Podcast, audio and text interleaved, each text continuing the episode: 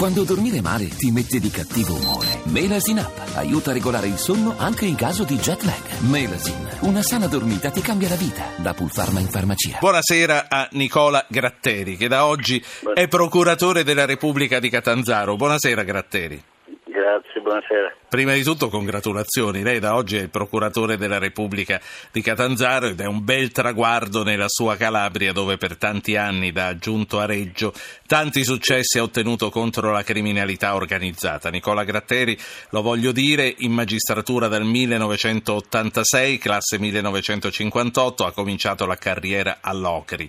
Tantissime le indagini sull'andrangheta, tra le quali quella sulla strage di Duisburg e Gratteri oggi è considerato uno dei massimi esperti in Europa di narcos e di cartelli latinoamericani. Ma questo nuovo incarico le porterà via tempo per queste indagini eh, che riguardano il Sud America?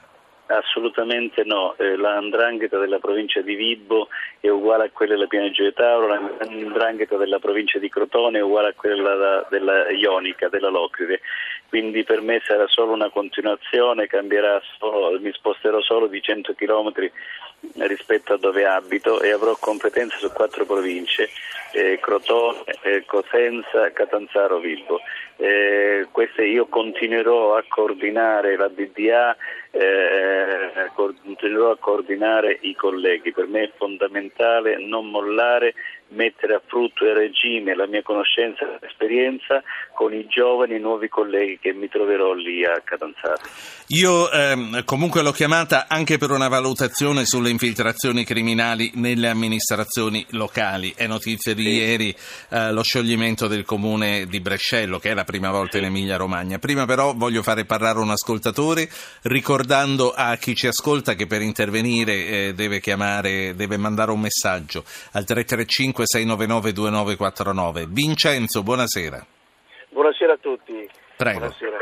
Grazie mille, ecco, è un onore per me partecipare alla trasmissione e parlare con il dottor Gratteri. Io eh, devo dire, mi segnalano dalla redazione che lei è un agente di, di, di polizia penitenziaria ad Ancona. Sì, esattamente, Prego. sono assistente capo. Volevo fare ecco, gli auguri a, per il prestigioso incarico al dottor Gratteri, eh, cogliendo l'occasione apposta di parlare per radio e, e basta, ecco, sì. solamente questo. Ah, quindi non ha considerazioni da aggiungere, solo... No, c'è, po- c'è poco da aggiungere perché già... Le, la, la, la, la, fama del dottor Gratteri basta quella. Grazie, allora congratulazioni Gratteri. Senta, eh, Brescello dicevamo è, è, solo il caso più recente, anche se trattandosi sì. del primo comune da sempre nella solida Emilia Romagna la notizia da, da pensare. Quello che le voglio chiedere, gli amministratori degli enti locali sono sempre coscienti di ciò che sta accadendo o li possono infiltrare a loro insaputa? No, a loro insaputa non si fa niente, nemmeno le case si possono comprare.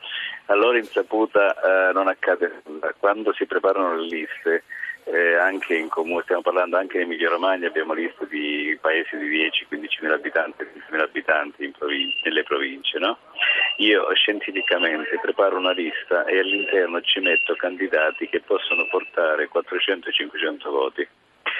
Eh, spesso si cerca di eh, portare dei candidati che non hanno rapporti diretti con eh, la famiglia mafiosa, ma che stanno ai, ai, margini, quasi soggetti borderline.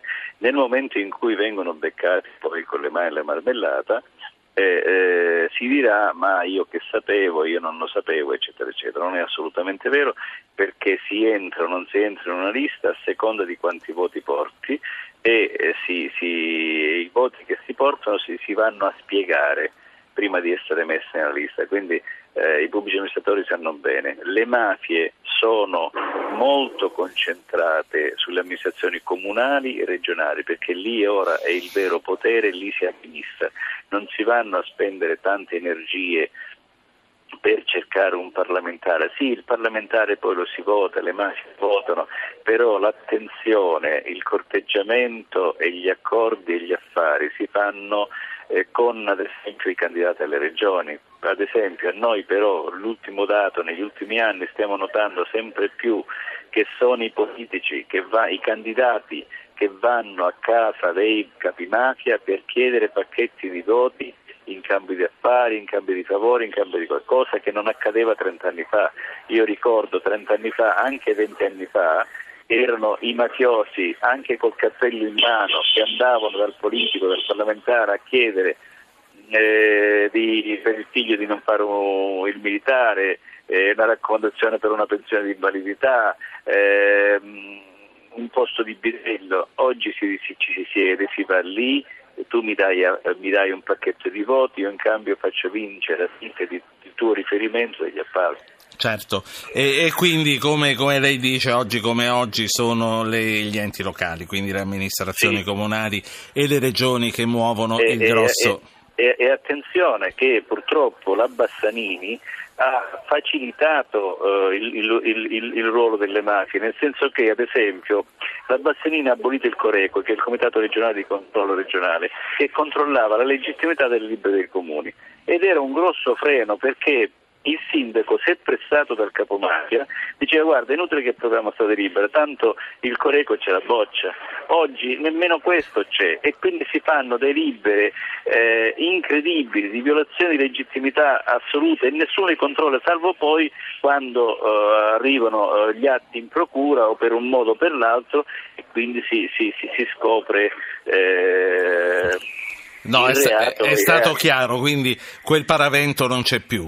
Eh, c'è Marco, un ascoltatore che chiama da Mantova, ricordo il 335-699-2949 per chiedere di intervenire. Marco, buonasera. Buonasera, salve. Io volevo fare una domanda al procuratore, ovvero possiamo affermare che questo grande potere che hanno le mafie per infiltrarsi sia anche favorito dal processo di privatizzazione dei servizi pubblici?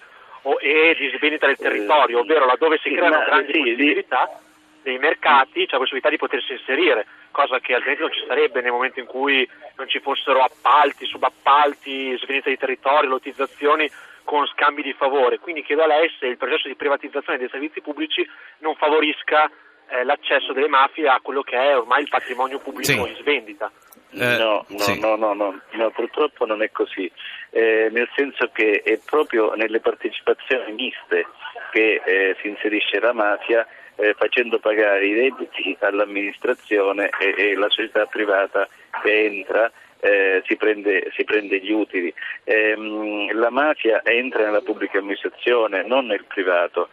La mafia nel privato noi la troviamo nei, nei, nei, nei subappalti, nei loro freddo, nei loro caldo, facendo eh, servizi alle, alle, imprese del nord che vincono gli appalti e gli, gli costruiscono opere con operai non assicurati, sottopagati, smaltimento di rifiuti in modo illecito. Qui ci, in questo modo ci guadagnano le mafie. Gli imprenditori del nord quasi sempre sono eh, coscienti eh, che stanno, si stanno rivolgendo a imprese mafiose, perché solo le imprese mafiose riescono a smaltire in, que, in, quelle, in, quelle, condizioni, in quei modi, solo le imprese mafiose riescono a tenere il 50-60% dei loro dipendenti in nero sottopagati.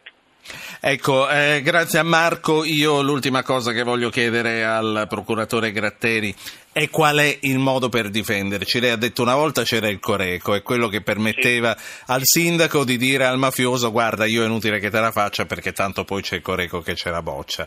Oggi eh, che cosa possiamo fare anche guardando avanti perché insomma sì. se riusciamo a togliere delle strutture burocratiche mh, non sarebbe molto logico rimetterle. Però oggi cosa può fare un pubblico amministratore? Un pubblico amministratore intanto deve pensarci prima, perché il, il problema, il problema del, del, del, dei candidati dell'elezione sa qual è? Che nelle ultime 24 ore, 36 ore, viene il panico ai candidati, viene la paura di non essere eletti.